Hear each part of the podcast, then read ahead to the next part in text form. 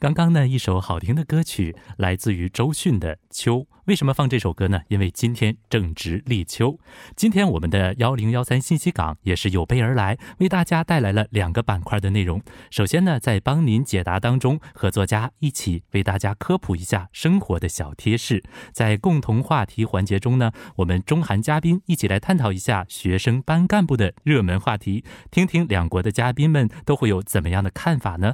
那首先，我们先进一段广告，广告过后马上回来。广告来自 G Market Global，生活小贴士尽在帮您解答。首先呢，我们还是欢迎我们的作家金币。大家好，主持人好。哎，你好，大家应该没有发现，因为大家看不到哈。我们的节目作家金币长得非常的帅，属于阳光大男孩这种类型。明明是可以靠脸吃饭的，非得要靠才华，怎么跟我这么像呢？这就这这有点开玩笑了哈。那之前我们都聊到过这个酷暑天气哈，哪里最热，哪里最凉快等等话题。但是呢，这个炎热的天气还没有走完呢，大家对这个电费是非常的担心，因为今天暑假是一百一十一年以来最热的暑期，温热的疾病的病人数每天都会在媒体上有报道。所以呢，这个空调和风扇是必不可少的，电费也是老百姓躲不开的一个话题。为了让大家少一分担忧，就在今天下午，政府发表了减轻电费负担的一些方案。今天的帮您解答环节也给大家说一下相关的内容。首先呢，韩国电费的费用是怎样计算的呢？嗯，据韩国电力公司表示，家庭用电费按每月使用量分三个阶段，第一阶段是两百度以下，第二度呃第二阶段是二百零一度到四百度，第三阶段是四百零一度以上。在不同的阶段会有不一样的电费计算方法。第一阶段是每度九十三点三韩元，第二阶段是每度一百八十七点九韩元。呃，第三阶段是每度一百八十点六韩元每度。嗯嗯，是这样的。那么用电量越多，单位的电费就会越贵，对吧？啊，是的。嗯，这样来看呢，单位价格会涨到三倍左右，是这样吧？嗯，政府，而且这次是政府采取临时的方案，就是七月到八月份的电费加呃阶段分别增加了一百度。嗯，那就是说第一阶段增加到三百度以下，第三阶段呢是五百零一度以上，第二个阶段呢就是第一个阶段和第三个阶段之间，是这样吧？是的，没错。不过这是今年七月到八月份的临时政策，以后可能还是按照原来方式计费，所以大家一定要记住了。嗯，如果这样说的话，我们会有怎样的优惠？多少优惠呢？啊，据产业通商部介绍说，月用电量为第一阶段平呃第一阶段时平均减少五千八百二十韩元，第二阶段减少九千一百八十韩元，第三阶段减少一万九千零四十韩元，每个阶段优惠率达到了百分之十八到百分之二十。嗯，这样说确实是有优惠，但是我们老百姓哈数学一般都不太好，你能帮我们举个例子吗？呃，不是数学不好，为了帮助大家的理解，啊，拿一个例子，据能量经济研究院调查，假设住在城市的四口家庭平均每个月用四百五十度电，但是七月到八月开空调比平时会多用呃一些电，所以政府开放了一百度电优惠前，这个家庭应付八万八千一百九十韩元的电费，但是优惠后减少到了六万五千六百八十韩元。嗯，确实是相当程度的优惠，这个相当于优惠了两万两千五百一十韩币，达到百分之二十五左右。但是呢，这个跟查电表的时间，我想知道有没有关联呢？也就是说，查电表的时间不同，优惠的电费幅度会不会有不同呢？是的，简单说会出现这种情况，这也算是一个制度的漏洞。韩国电力公司是每月一号。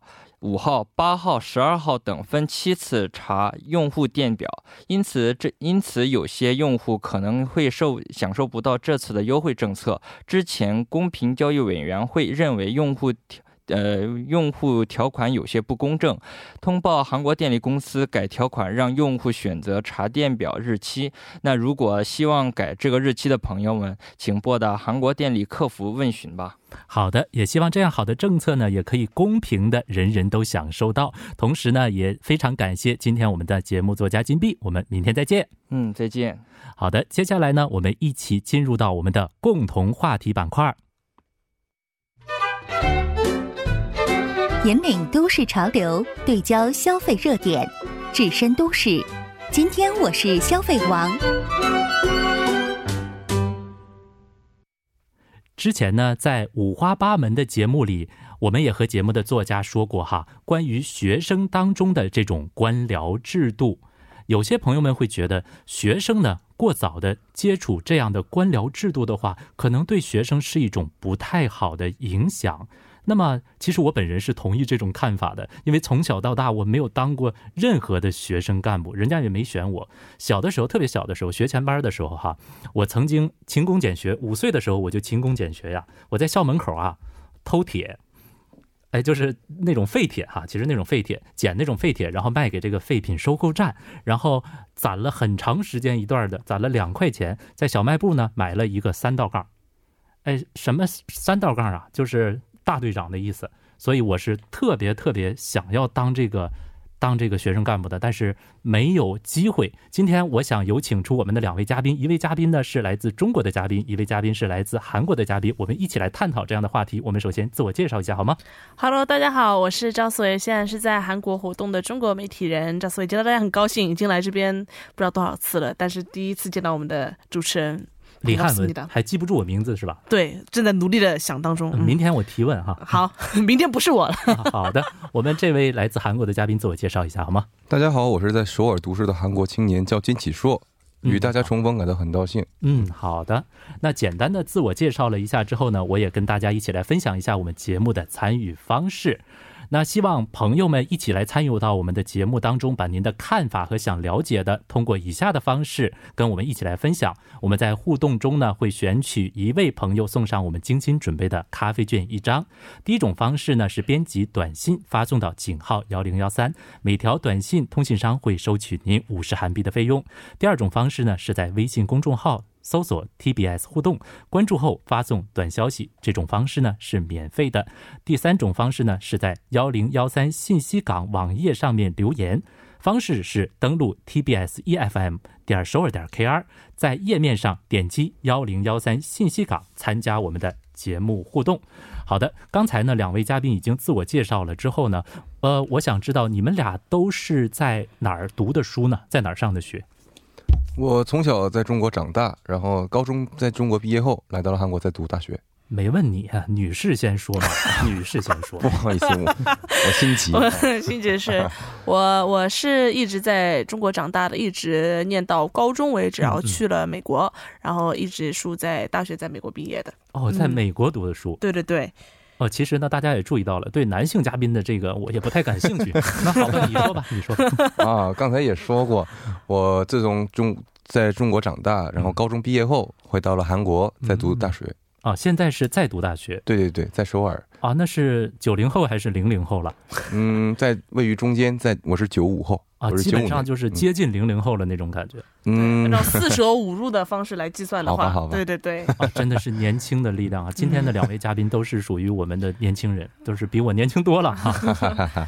那我想，两位在上学的时候，从小学、高中、大学的这些历程当中，你们有没有担任过学生干部呢？呃，我的小的时候就是说，因为学校是在中国念的嘛，小学那个时候我记得特别印象深刻的是，是做过两个小的干部，一个是小的时候做过那种小队长，因为正好是一个课代表，那个时候我是英语课代表，嗯，然后做过一次。短期的小队长，然后到高中的时候，那个时候我们有个叫什么什么委员，就是有体育委员、劳动委员。我那个时候担任的是文艺委员，就是专门负责，比方说出出黑板报啊，然后呃学校有什么运动会的时候，那个前面那个指挥的那种那种那个阵队怎么设计啊等等，就做这些事情。然后一直到了美国之后，我那个时候就做了比较大的一个一个算是比较大的一种干部吧。那个时候对，那个时候我们叫学生参议员。哇，学生就有参与对，那个时候就是中国就是有种学生会的这这么一种概念吧。嗯，就是在美国的这个学生不叫什么大队长、中队长，叫这个学生的 参议员、议长。对对对，senator 就这个意思。那很多学生才有一个参议员，对吧？对我们学校的情况下，大概有一万五的学生当中，呃，参议员一共有二十二位。哦，就是总的来说，你的求学生涯就是。长得好看还有才，谢谢夸奖，这种夸奖是在玉安哥不在的时候第一次听到了，啊倍感温暖常。经常听到的。好的，下面我们的小帅哥说说你的这个求学经历，担任过什么样的学生干部？呃，我呢，我是在在华韩国学校读的高嗯中，在中国，对，然后可以说我的高中时期是在我人生最闪耀的一个瞬间吧。你现在也很闪耀啊。感感谢主持人，呃，就是当时我去参加过呃学生会的选举，嗯嗯嗯，然后我当时呃很荣幸选上了副学生会副会长。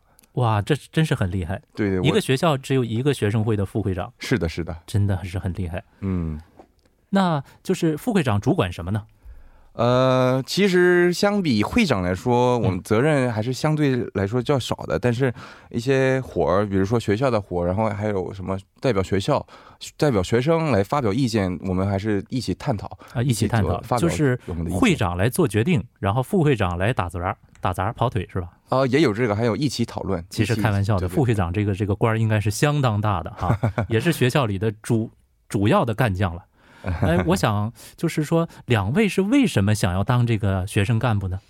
呃，说实话，从小学的情况下，因为其实很多时候孩子是没有一种呃概念的，就是说只会不知道自己会做些什么事情，只是觉得这个官听上去挺好听的。嗯然后正好小队长不是一个压力很大的一个职位，就一条杠。管的人少。对，然后我我买的那个是三道杠，然后完了之后就觉得，哦、怎么也觉得得有个什么一个小官这样子，感觉非常的呃有有有荣耀，就感觉有一种一种虚荣的感觉吧，啊，嗯特别有面子。那个时候就呃做了那个事情，然后就是选了。但是到了美国之后，做了那个参议员，学生参议员是其实也是一种社会活动吧，因为在韩国我们这边可能叫同阿里，就是一种呃就是圈呃呃对一个一个。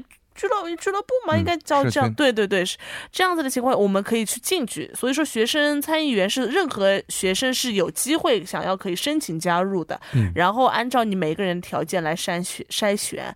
然后那个时候我的身份比较特殊，就是算是国际学生，然后可能他们也可能会比较希望，因为在这个参议员当中有不同的角色，有一定的代表性，对吧？对，有不同的角色，或者说是不同的啊、背景啊等等，所以说就被选上了。嗯，是这样。那我我们来问一下小帅哥，就是是什么样的原因让你选择当学生干部呢？嗯，当时回想我少年时期的我吧，嗯就是之前我的性格极其内向现在你也是少年时期，啊，好吧，呃，就是十来岁的那时候吧，嗯嗯嗯，就是呃性格特别内向，然后面向群众非常害羞，所以就是通过这个机会想自己呃呃挑战自我吧，然后嗯让自己面向呃面向群众，然后对抗一。下自己的这个对对性对格。所以自从那时候我就改掉了我的性格，然后嗯也逐渐变得比较外向了吧。现在更开朗了，对吧？是的是的更阳光了，是吧？呃，是的，是的。那在两位做学生干部的时候，最大的感受是什么呢？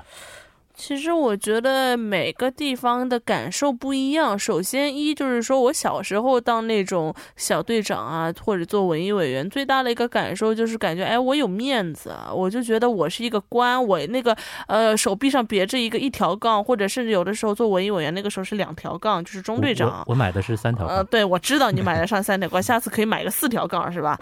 那那个时候就感觉有一种不停的，其实说实话，因为那个时候他不会说在学校里面会给你非常多的一些呃，觉得学习以外的一些事情是让你做的，嗯所以说这种东西可以，我个人觉得有点虚。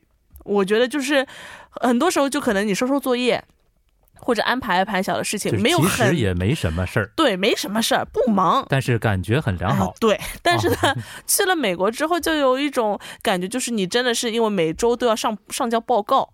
就是你要写做一些实的东西上去，就比如说你真的要去观察到学生需要一些什么，或者说是最近发生了一些什么事情，你真的是要站在别人的角度上去多考虑一些事情，因为他们会觉得学习是学生的一部分，但是你有一个工作能力，也是大大的能够培养到你这个学生将来走上社会的一些一些能力的一种一种方式。所以说，嗯、可能在美国那个时候做学生参议员的时候，更那个时候更忙一点吧。就是说，在美国做这个学生干部的时候，做的事情更具具体，对，可能也是因为。因为那个时候在中国的时候年纪太小其实能做的事情范围也不大。而作为学生，我们那个时候觉得最大的目的还是要学习嗯，为了那个时候各种升学的压力啊等等。可能因为到了大学是一个不同的一个社会的环境，呃，社交的一个环境，嗯所以说也没有那么多的社交所谓的所谓的那个呃，就升升学压力。所以说这也是一个年龄段的一个不同吧。嗯，是这样。刚刚我们私下也聊过哈，就是你们这些学生参议员，就连这个，比如说呃，卫生间里的这个水水压足不足，我们都要上一个报告来管。，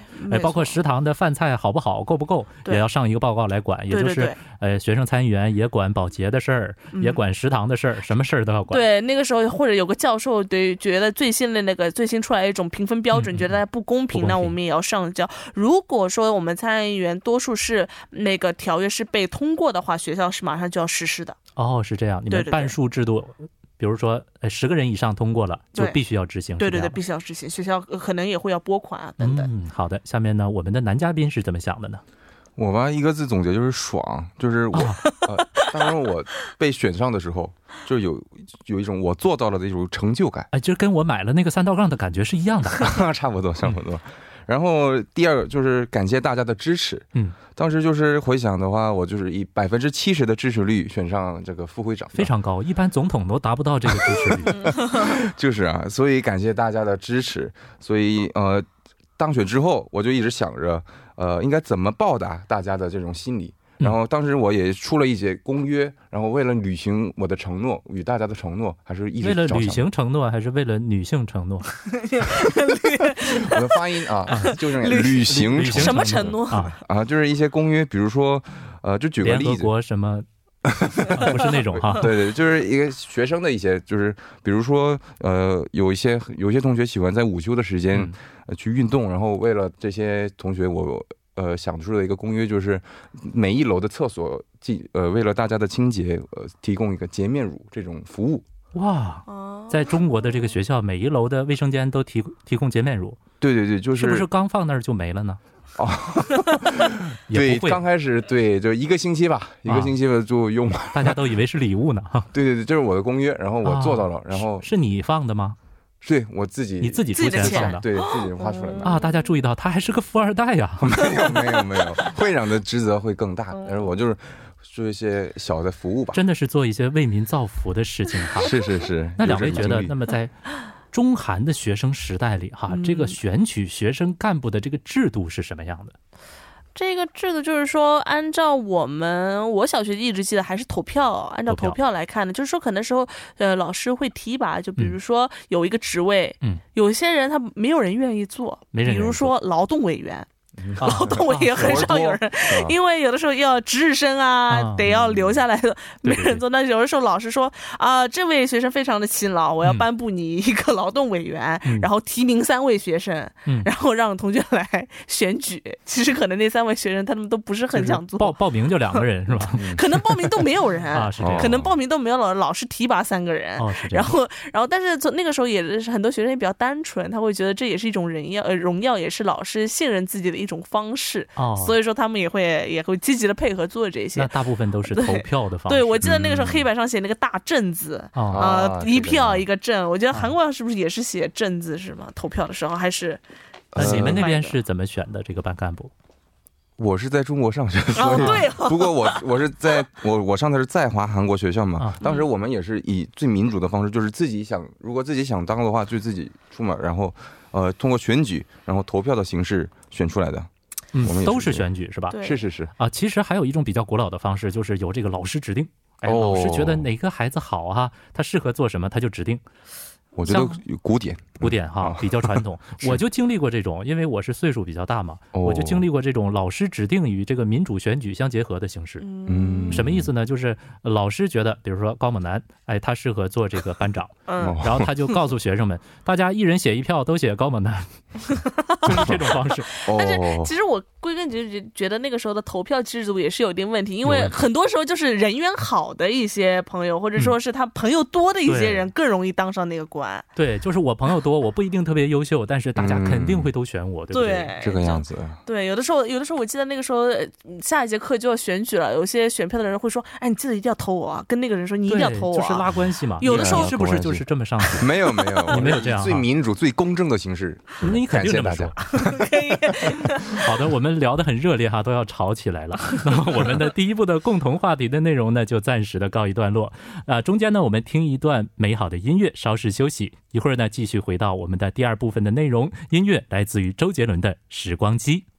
好的，欢迎回到共同话题的第二个部分。今天我们的主题呢是学生中的官僚制度。今天呢，我们刚刚聊了很多。我们之前在新闻中啊盘点的时候也说到过，很多大学里边的这个学生干部的制度越来越官僚化。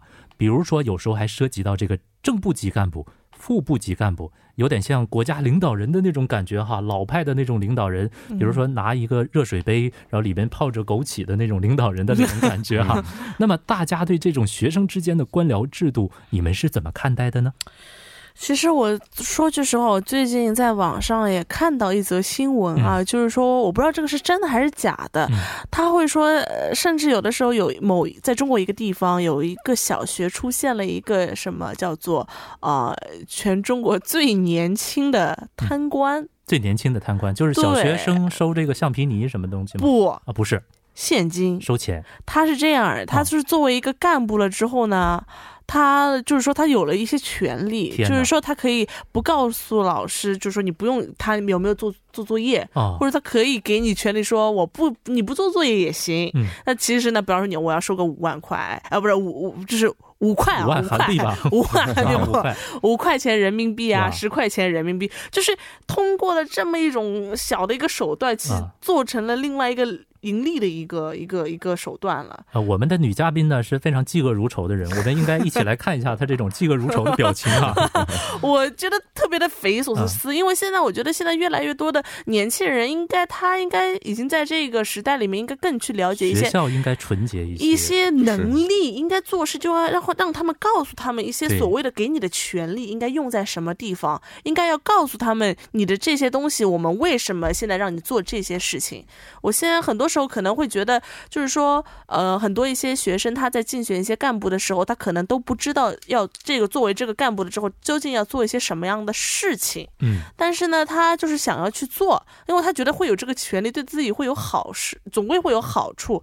但是我个人是推荐，就是说一些现在的年轻的孩子在做一些岗位的之前，应该更深的去了解一下他这个岗位应该做一些什么事情，甚至于这让也是培养他们去。我其实个人会提倡一个毛遂自荐的这么一个方式，嗯就是让他们自己推荐自己，因为他们会觉得为什么他有一个说服力，他会说自己为什么会适合于这么一个岗位。所以说，我觉得这样子的方式应该多多的被采纳。嗯，明白。那么我们的男嘉宾怎么想？嗯、我我对这个学生的官僚制度也是持有否定的态度。嗯，你因为自己当官，你支持吗？这个不人家人家提供洗面奶，他有？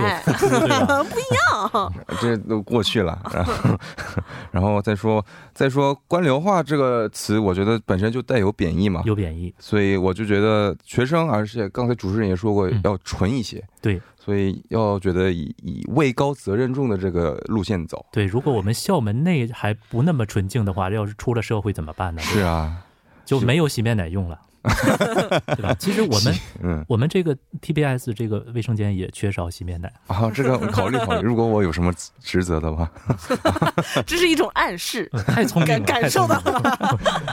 对啊，再说这个官僚化吧，我觉得，呃，学生就是给你这个责，不是让你私下去谈关系，嗯，而是为全体呃代表全体学全体学生，然后代表全体学生为所有还的是要做一。些事情，做奉献，就像你一样，对吧？真刀真枪的拿出东西给大家分了，对啊，就要带一点公益性的目的吧嗯。这样是最好的。是是是，那么大家觉得，在这个大学里边加入这个学生会，担任学生会的干部，会锻炼出什么样的你们的能力呢？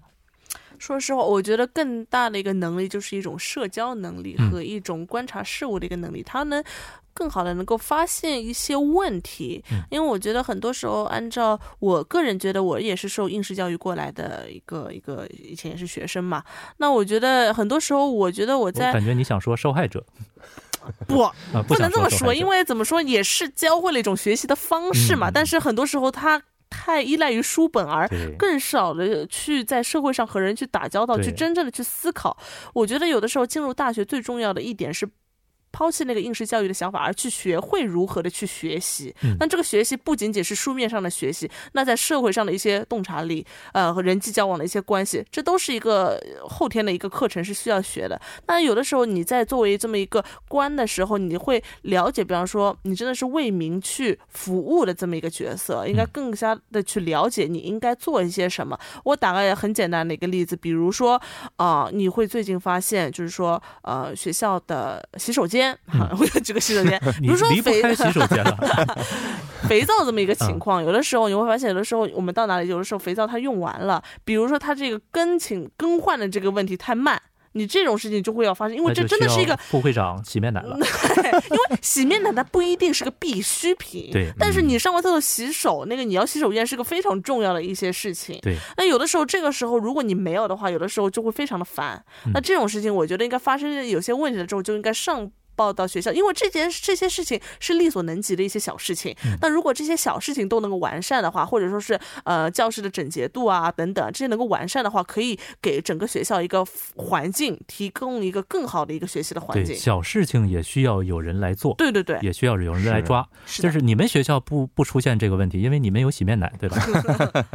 是啊，这个问题你们怎么想的？会锻炼出你的什么能力啊？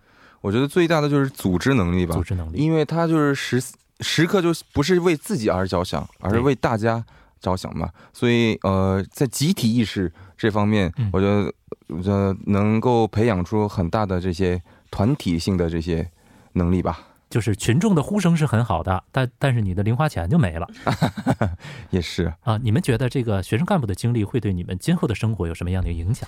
我刚刚觉得齐叔说的一点，就是说关于一个领导的一个能力，我觉得非常重要。对因为有的时候你领导一个东西，你是一个有个核心。我们说有的时候，嗯，一个公司就对于一个公司来说，什么是好的一个领导，是你会指引他们，告诉他们往哪个方向走，大家一起跟着大的脚步去发展，而不是你去命令别人该做什么。我觉得有的时候，很多时候你那个所谓的官僚主义，它有一些不好的一些负面的一点，就是比如说他会去学会去命令人，而不是自己去做一一些事情。所以说，我觉得有的时候在你在学生当干部的时候，和学生一起讨论啊，一起发展，一起去了解这个学校的动态，去聆听他们的声音，并且做出一些行动的话，这其实对于那些人在未来将来的就业之后，身为一个公司的领导的话，也会有很大的一个帮助。他会去呃命令，比方说就是告诉下下属你应该怎么做，跟着我做，看给大家带来一个很好的榜样，而不是去指挥说啊你去倒杯咖啡，这个就是啊、你你去你去把这个 PPT 做完。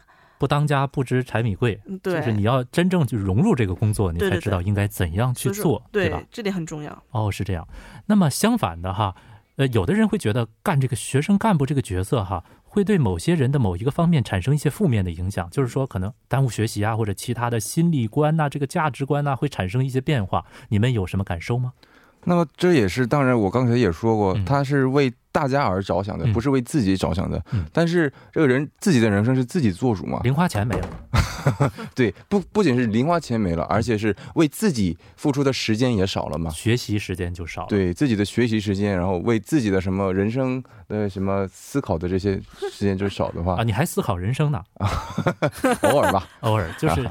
就是最关键的问题，就是我们学习时间少了，可能会影响到成绩，对吧？对呀、对呀、嗯也是呃，对呀、跟自己的这些走向还是有关系的。就是爽啊，要有爽的代价，是这个意思啊。呃，也是，那么很多人会觉得这个学生干部哈，可能是校方或者老师派过来的这个监督学生的人员，他们就应该完全服从于这个老师和领导的指示。但是有些人不这么认为，他认为哈，学生干部应该为学生服务，多考虑学生的利益。那么你们俩怎么觉得是哪方面更加的重要一些呢？我觉得当然是学生的利益了。嗯我个人是这么觉得，就是说，不是说，就是说你这个学生，你什么事情都去包容他呃等等。那当然了，我举个很简单的一个例子，我觉得每个人在学生的时候都会班上都会有个班长，对不对？对那那个每个班长都会有不同的形象，但有的时候有些班长他会觉得管很多。对，比方说，呃，有看到一个朋友小朋友打小抄了，嗯或者上课说小话，他举手告老师。嗯，那他就是为但老师服务。这个是就是为老师服务，有的时候就学生就会怎么就觉得这个人特别的，呃烦，啊，就会觉得这个班就会营造营造一种非常呃一一种不大好的一种形象。啊，不大好。嗯，我觉得有的时候，当然这种东西，上课开小差啊，或者说小话、这种东西，虽然是要被指出、被要说的，但是我觉得，如果说是做这样子的官的话，我个人是比较反对的，我不是很喜欢这样子的人，嗯，因为我我不知道大家是怎么想的，就是说到现在为止都会有一种打小报告、小报告的这么一种感觉。嗯有点讨厌的对对，比如说，呃，在公司当中也会有这样子的情况。你看这些一些做班长的一些人，他不仅仅班长的小时候会这么做，他到了呃上了岗位之后，他也会成为这样子的一些人。那我们的男嘉宾是觉得你是来管理学生的呢，还是为学生服务的呢？我觉得我应该属于为学生服务的嘛，嗯，因为学生干部这个词就包括了学生，就意味着要是为学生维护利益的，所以呃，我觉得还是要为学生，身为一个代表，为学生着想。其实从你行为上也能看出来，因为你买洗面奶嘛，对吧？洗面奶实打实的付出，呃，这这个梗用太多。人家真刀真枪的付出了，必须要反复的说，强调的说。好吧，好吧，嗯是的，我们聊的这么激烈呢，现在让我们稍事休息一下，音乐之后马上回来。音乐来自罗大佑的《同学会》。好的，一首好听的歌曲过后呢，欢迎回到我们的共同话题栏目。今天的主题呢是探讨我们学生中的官僚制度，我们来继续聊哈。那两位在你们学生生涯中这个当官的过程中，都有什么特别让人难忘的经历吗？我记得个人的情况下，就是说我那个时候在美国，那个时候也是嗯做那个参议员。大学的时候，我对我其中嗯、有发表过一个意见，就是说嗯是这个样子的，因为我们学校虽然有一万多个学生，但是真的嗯国际学生非常的少，嗯可以说是总的国际学生不上来自世界各地的去美国的，不会没有超过七十位。啊，那是相当的少。对，相当的少。那这样子的情况下，要知道，就是在美国，它每年有过节，有个春季的小长假，嗯还有圣诞假期，还有那个平时的放假的时候呢，学校的那个宿舍，嗯它是不提供的，啊，不提供的。对，不提供，或者你要付两倍的价钱，放假不能住。对你，哦或者你要付两倍的价钱去住在那个房间里面。那比嗯方说，你感恩节你只有一周的时间，你说一些住在在国内、中国、日本啊、韩国的一些学生，你不可能为了那一周就飞回国，嗯他也不过感恩节，对对对他也走不了。对，所以说这就产生了一个问题。那个时候我就。就是把这个事情告跟学校反映了一下，能不能对于国际学生能够展开一下一个优惠的政策啊，嗯。等等，或者是包括那个学校里面那个段时间是不提供餐饮的，嗯，那你成功了吗？后来我提供了，就是经过一年了之后，终于学校在感恩节的时候，他一周当中，他每天开放两个小时的超市。超市对，然后包括把学校的那个价钱，就是学校里面那个想要住在学校的价钱，回到了原来的价钱，而不是翻两倍。这个也算是挺大的对对，这其实，呃，但我听说是那个翻两倍的价钱，并没有在当年直接实施，是在过了两年之后实施的。但是那个时候我也你就 毕业了准备差不多已经住在校外了，那个时候，哦所以说对我来说虽然没有很大的帮助，但是后来能够这个事情发生了之后，我个人还是觉得挺欣慰的。其实造福子孙后代了对对 对，啊，是这个意思嗯 对。啊。那我们的男嘉宾呢，除了这个洗面奶之外，还有什么难忘的经历？嗯，我就是勿忘初心吧，就是啊从一一开始。呃，自己准备自己啊这个选举，然后直到这个选上的过一系列过程，嗯，就是非常难忘。非常难忘。哦，我也是第一次参加这种活动，而且也是自己主动参加的嘛。嗯，但是之前也说非常呃性格也是之前是非常内向的学生嗯看不出来啊，现在就是锻炼之后阳光了嘛。嗯啊。你这些洗面奶不能白拿呀，就是对啊，呃，就是因为能选上，所以给大家提供了洗面奶。就是你的这个支持率啊，欢呼还是很高的，是吧？当时也是，所以呃，就一系列过程，呃，让我的高中生活非常丰富丰。富多彩，然后呃，韩国有句话叫“南南浪十八岁”，就是生活泼开朗的十八岁吧生龙。活虎的这种感觉，对对对对？我就是因为有了这个一系列的活动，而且能选上，所以能使我的十八岁过得非常有意义。真的非常羡慕两位哈，我这样我都想穿越回去当个什么学生干部了哈，买个四道杠啊。其实呢，我也听说哈，很多这个学生干部他们自己说这学生干部不好当，一方面呢要顾及老师领导的感受，对吧？这是有些是老师安排的，另一方面呢还要让学生们信服啊，对吧？学生们有的不服，很多同学们看到这个学生干部啊表现的不太尊重。不理解、不理会。你们俩是怎么看待这个问题的？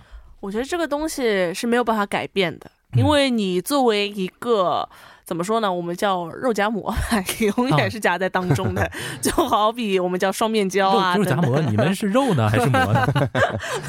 这个东西非常的难说，因为你永远站在两个对，就是对立的这么一个一个一个呃关系当中，你永远没有办法把握，很难去在把握两边。角逐之中，对你们两头不是人。对，除非你这个学生和教师的关系也相处的非常和谐，那这样子的几率，我个人是觉得偏很小。但是我觉得没有必要去钻这个牛角尖。嗯其实有的时候，作为一个班长，也要知道他是拥有这份荣誉，也是知道因为自己学习成绩好，他拥有很多学生他。别人的学生没有拥有的一些东西，所以说我觉得对于啊、呃他也知道自己的一些优点，就好比一些我们在韩国有的时候，有的时候在韩国听到说，呃，那些长得帅的也知道自己长得帅，嗯，就是有这样子的话，所以说有的时候对于一些不理会的一些学生，我觉得也是一种单纯和不成熟的一些行为。对。对，所以说我觉得，因为在年轻嘛，大家都会有一些青春期叛逆的这个时候，这个东西，我觉得这也算是一个比较珍贵的一些过程。哦，那嗯我们的男嘉宾觉得你在这个做工作的过程中遇到过这样的问题吗？嗯，是呃，工作的话，我还没有什么工作经历。不是，就是说你在做这个学生会的工作的时候，啊学生你有遇到过这个我是替老师做事情呢，我还是替学生做事情呢？这种利益不均等的情况下怎么办？对啊，就是刚才思维也说过，肉夹馍这个事，嗯就是一直他说要是一不不不光是要为学生着想，而且嗯要跟老师一直在沟通。不好平衡，对呀是吧很有时候很为难。对啊，所以呃，学生我觉得大家也应该理解这些学生干部的辛苦，嗯因为他他们做的一些事都是他们一些一般的学生不必要做的事嘛。，对，所以呃，这一点需要，我觉得应要理理解这些，学生干部的活。有所付出就应该被理解，吧？对啊，因为他们呃做出这些没没有什么收入什么的嘛，对也是为大家人民义务奉献对对对啊，服务出来而且还。搭钱，对啊，还买洗面奶。这是我个人的事。嗯对对对，那大家觉得作为这个学生干部，就比如说你俩，你俩当的这个官儿已经够大了，你们觉得你们是具备了什么样的素质才能做这个工作呢？首先就是说到这个，就是学生干部啊，并不是在职业上的这个干部啊。我觉得作为一个学生，他最主要的就是要立好一个很好的一个榜样。嗯，你不需要就是说你花很多时间去做一些什么事情，嗯工作这种事情是由老师做的。说实话，对管理学生这也是有老师的有份责任在当中。我觉得作为一个学生，首先你有也有责任心，也有好好学习的这么一个态度，诚实守信，学习好，然后对于朋友比较就同学不要比较友善，抱友善的态度，我觉得立一个非常好的榜样是最重要也是最难的。其实，flag 是吧？对，对我们的男嘉宾怎么想？我觉得呃，沟通能力最重要，因为不仅要跟老师沟通，还更要跟大家学生一起沟通。嗯，呃，然后第二就是要领导力领导力啊，就是你说话得有人听，对吧？对呀、对呀、哦，其实我们今天也跟两位学生干部哈学到了很多。那今天的时间也差不多了，非常感谢今天我们和嘉宾的共同分享，也让我们呢今天的话题有一个更深刻的了解和认识。感谢我们的两位嘉宾，希望有机会再见。好的，拜拜，再见。那伴随着我们共同话题的结束呢，今天信息港的全部内容就和您分享完了。也希望大家在收听我们节目的同时呢，也多多参与到我们节目的互动当中，把您的宝贵意见和想法及时的与我们分享。节目的最后呢，代表作家金林婷、金碧，制作人韩道润。哎，特别要说一下这个制作人韩道润哈，我要感谢一下他。昨天我下节目之后哈，他批评我了，说我这个声音低沉不阳光啊，主要说我是这也不行那也不行。在此呢，我想真诚的对他说一句：“你行你来。”啊，感谢大家的收听，不开玩笑了哈，我们明晚八点不见不散。那最后送给大家一首晚安歌曲，来自于周杰伦和杨瑞代的《等你下课》，拜拜。